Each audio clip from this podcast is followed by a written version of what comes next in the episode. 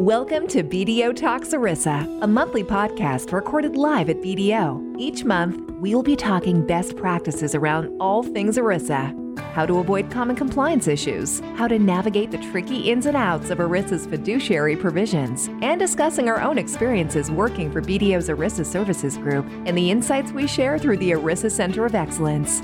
Be sure to rate, review, and subscribe on iTunes or Spotify. Let's get started.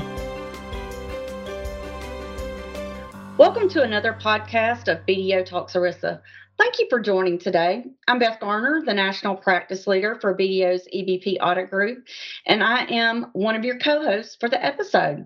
Uh, with me today is Joanne Zupka, and she's a partner in our BDO ERISA Center of Excellence. Hey, Joe, how you doing? I'm good, Beth. How are you? Doing good. Excellent. What are we talking I mean, about today? Well, we're here today to talk about cybersecurity once again. Um, and I'm just going to quickly do like a quick short version of why we're talking about this topic again again. But you know we told everybody before about the new cybersecurity guidelines. Yeah actually we had a previously we had a podcast on cybersecurity and talked about those new cybersecurity guidelines from the department of labor.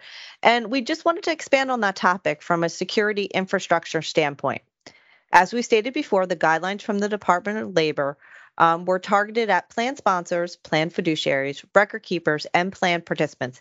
And they came in three forms tips for hiring a service provider, cybersecurity program best practices, and online security tips. We previously discussed cybersecurity programs at a high level. So I feel like if they're listening to you know this podcast first, then they can go back and listen to the other one. But if if they've listened to it, then they have a base knowledge. You know, I think we're ready to introduce our, our, our guest today. So we have Steve Combs with us today. Steve is a managing director in BDO Digital's cloud security infrastructure practice. Steve has over two decades of technology operations experience. He focuses on helping clients with their security, compliance, and identity, SCI, leveraging Microsoft's tools, including Microsoft 365, cloud based security software, and data center um, uh, applications. Now, I did a little snooping about him. Okay. He has degrees in chemistry and biology and a master's in organic chemistry. I'm not sure that we're worthy of the smart brain cells from him. Um, I barely made it out of biology in college, and I did not even attempt chemistry after that. So, Steve, thank you for joining us today. I'm glad to be here. Thanks for having me. All right. So, Steve, obviously, Beth, you know, did a little investigating and she shared what you majored in in college. But why don't you tell us something else about you, uh, personal, that you'd like our listeners to know? Yeah. Um, I, I'm a, I, I love to travel and um, I am off this uh, holiday season to Iguazu Falls in Argentina. And wow. it is uh, the largest waterfall in the world. So it tops the Niagara Falls. So I'm super excited about that. Oh, that sounds amazing. It now, does. Do do they have um, boats to go view the falls like they do in Niagara Falls? Yeah, smaller, but yeah, it's uh, it, you can go right up to it. And you have to wear a raincoat, and um, so yeah, it's you, and then you can hike all around it, and there's it's a kind of a tropical environment, so there's a, a, a variety of animals and fauna there. Should be should be an experience. It's a uh, ten hours down south to Argentina from Houston, Texas, where I am, and then another two hours back north into. Uh, the uh, area right there Brazil, Venezuela, and uh, Paraguay. Nice. Very interesting. I'm jealous. But I mean, so thank you for being here today. Yeah. You know, we always like to have a fellow BDO professional on our podcast to help our listeners, you know, understand a topic such as this. But you know, really this security infrastructure I think is a neat topic. Some I'm excited to hear about it. So the department outlined a cybersecurity program best practices, and it has 18 items outlined for plan sponsors to consider when hiring their service providers of their retirement plans. Now, obviously, hiring, but there's also things you should do from a standpoint of service providers that you already have. Hey, Beth, real yeah. quick. Let's take it down. There's not 12. There's a, there's not 18. There's not 12. There's only six in the guidance. Okay. Um, so, Steve, this list obviously contains the six items that they server uh, plan sponsors have to consider when hiring a service provider. But let's back up and actually talk about service agreements for already existing service providers. Um, what we see when we're going out and we're auditing is a lot of times these service agreements with trustees, custodians, record keepers, um, they're not renewed like our engagement letter is on an annual basis. Some of them may be a few years, maybe a decade old. Um, and so I think some people, some listeners may go, well, I'm not hiring a service provider. I have my existing service provider. Um, what should they be looking in those contracts if they're not up to date and kind of been re-signed now giving this new guidance because right a decade ago or 15 years ago cybersecurity wasn't always built into an agreement right it's a it's a good question so as they're looking at the at their service providers they want to make sure that they have at least some um, comments in the agreement or some requirements in the agreement for the service provider to provide cybersecurity services. Uh, the the biggest one is going to be is uh, the service provider might have PII data, and they need to make sure they're telling the customer how that data, that personal identifiable information (PII), is is protected and what um, what per, what parameters they're taking there, and and um, ha- and they need to make sure that that's covered. The second thing is is I would expect to see um, some type of notice from the service provider that if there is a request for cybersecurity standards or assessments that they can reach out.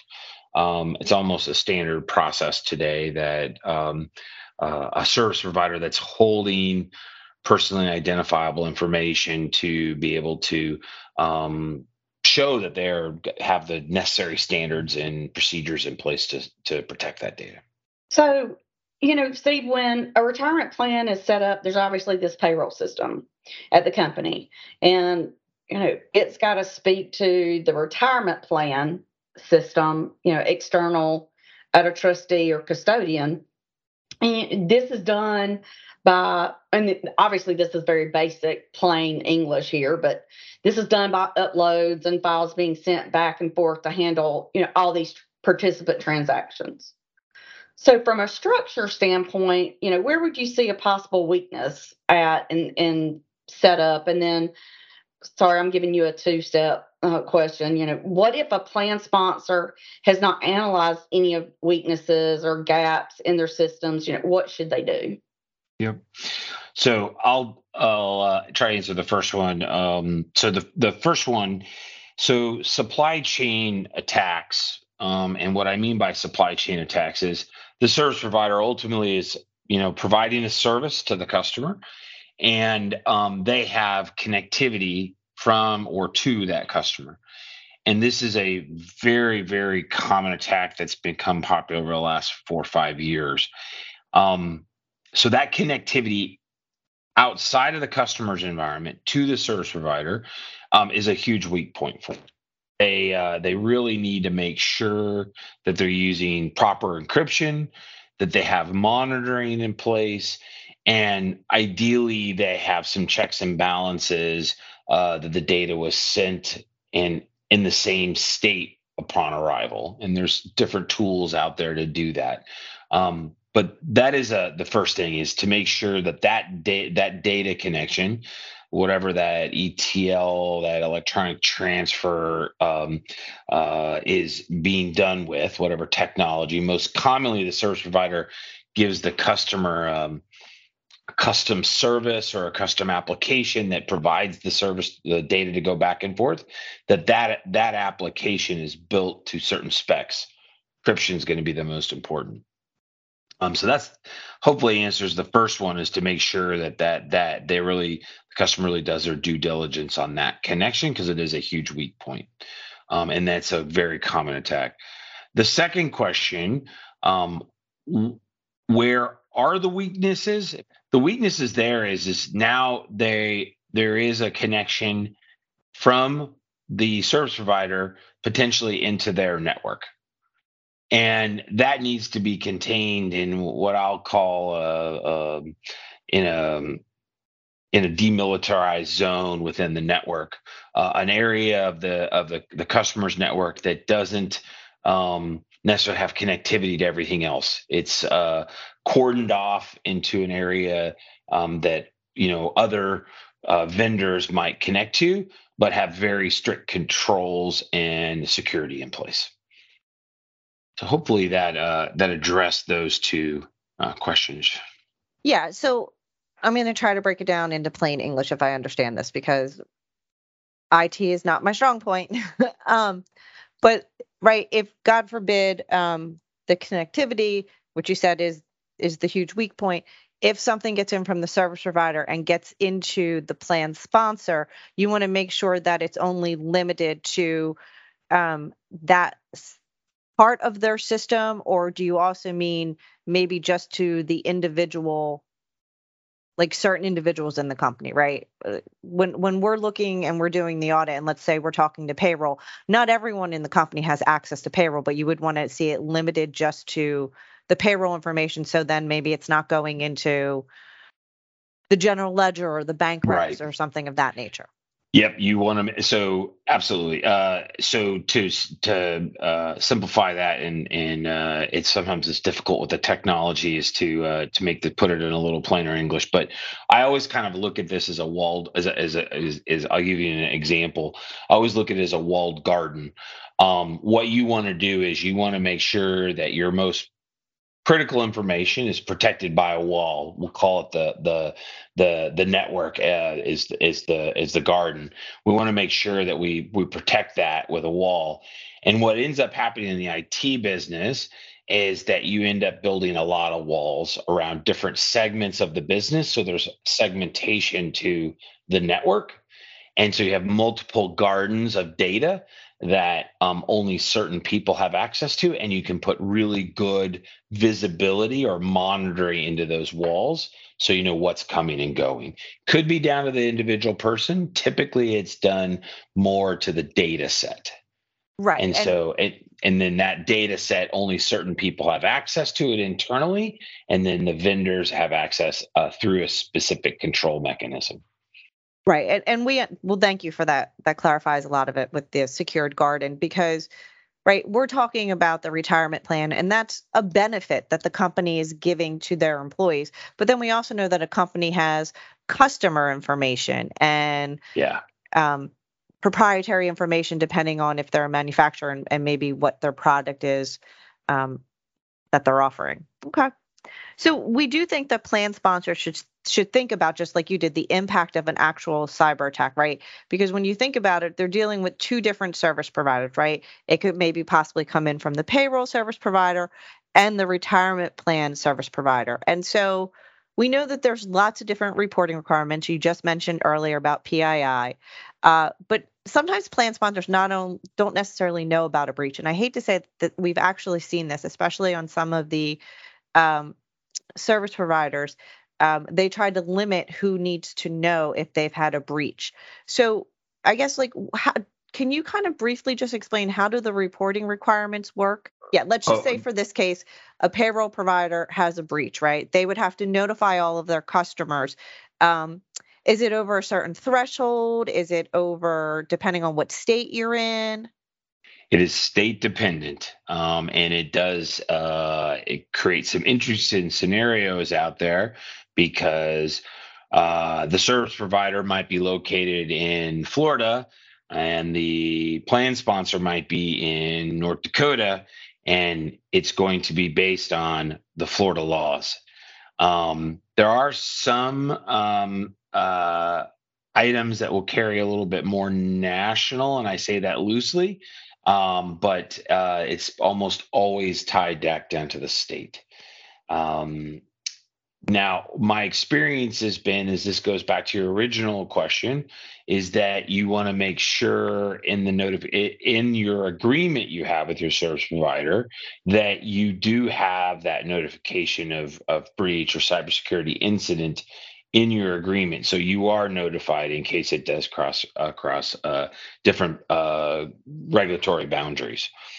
And so I would imagine um, just what we're seeing with the the landscape of working, right? Some companies and and ours is is no different than anyone else. We have employees in like every different almost every state. So I mean, we have a lot of individuals that are, you know, where you are living in Texas, but maybe the company is headquartered in Florida, right? And then that service providers in Georgia. So you could see how, you know, it almost multiplies how quickly all the requirements or the states that may need to be notified. Yeah, right. it's it it creates it creates some interesting dilemmas. Um, uh, in every state's a little different. Um, the federal government is trying to provide some some guidance there, um, but there is uh, ultimately you you want to make sure that you've got that that protection with your service provider in your agreement that you're notified and that um, state boundaries, uh, other regulatory boundaries, don't hinder you. Are you allowed in that agreement to say what state law? Or, or, or, is that not how the rule applies? I don't, I, yeah, and I'm Steve, not sure. What I was just going to say before you answer that, we know that you're not legal counsel. Right. I know that was totally a legal question when, you know, I have to tell our clients all the time, I'm not legal. Yeah.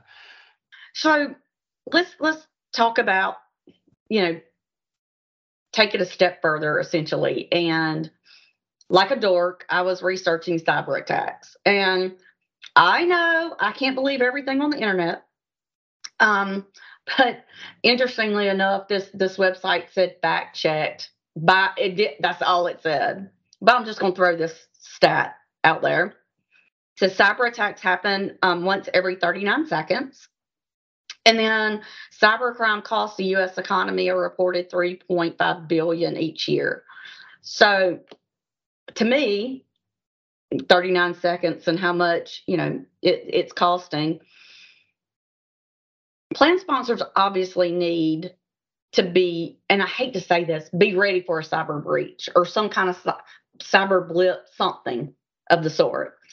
Um, whether it's at their location or with one of their service providers. So, just in general terms, you know, what should the plan sponsor do if the if this does happen to them? So let me uh, jump back to your stats real quick. I think that uh, it's interesting the dollar amount you mentioned. I think it's quite a bit higher than that. Um, I, I, the average breach is about three million dollars someplace mm-hmm. in that area, 3.2 million. I think it'd be quite a bit higher than the 3.5. Um, and, and there's not really good data here because then you go back and you start to define a breach and you say, well, what's a breach? And, you know, most commonly companies are breached and don't even know it. And the average detection right. time is over 100 days. What? So that means that the the that the the attacker, the the bad actor, is in the environment for over 100 days before people even know it. So, and wait, Steve, very scary you, thought. Yeah, before you go further, over 100 days to to find out that this ha- that this has happened. Yeah, that's the average. So which so, which average means there's some that's a lot longer. Yeah, a lot longer and so the, the, it's and and quite commonly there are there are there are um, hacking groups. I'll just call them that. I mean, they're they're black hat groups that go out and their whole job is to get access, and then they turn around and sell that access. And so they're in there for you know a month or two, and then they'll sell their access on the open market to somebody else that wants to do something else, and they'll sell it multiple times and um, and usually the way that the breach is found is because something starts running anonymous. I mean, uh, uh, not correctly, some server malfunctions, some uh, device malfunctions. But quite commonly, uh, the bad actors in there for months at a time before folks know it's even happening. Okay, uh, so I think this question is going to end up being two parts as well, right? We know that most cyber attacks are due to human error, right? That we could be our own worst enemy, right? Besides like strong passwords, um, multi-factoring logins, um, cyber awareness training, and the fact now that the statistic that you just gave, is there anything else that plan sponsors can do in place to combat this? Like, does it help if you change your passwords every every month, or if you update your firewall? Like, is there anything that plan sponsors can do to combat this? Yeah, there's there's two things I probably would suggest there. So one is there's um, really good security monitoring services on the market today. Um, they're commonly recar- uh, called MDR services or MSSP services, managed security uh, uh, solution providers or managed detection response res- providers. Um, and what they, the best way I can describe this to you is it's like having uh, um, you know walking around with a blood pressure and a heart monitor on yourself all the time. It's just for your technology environment. It's 24 7 and it's always looking at your security posture your security position in the uh, in, you know real time. So that's the first requirement i think it's almost a requirement today. And there's you start to look at a lot of audits that are coming out um, by the government and by banks, they're asking that question Do you have active security monitoring in place? So that'd be the first requirement, the suggestion I have.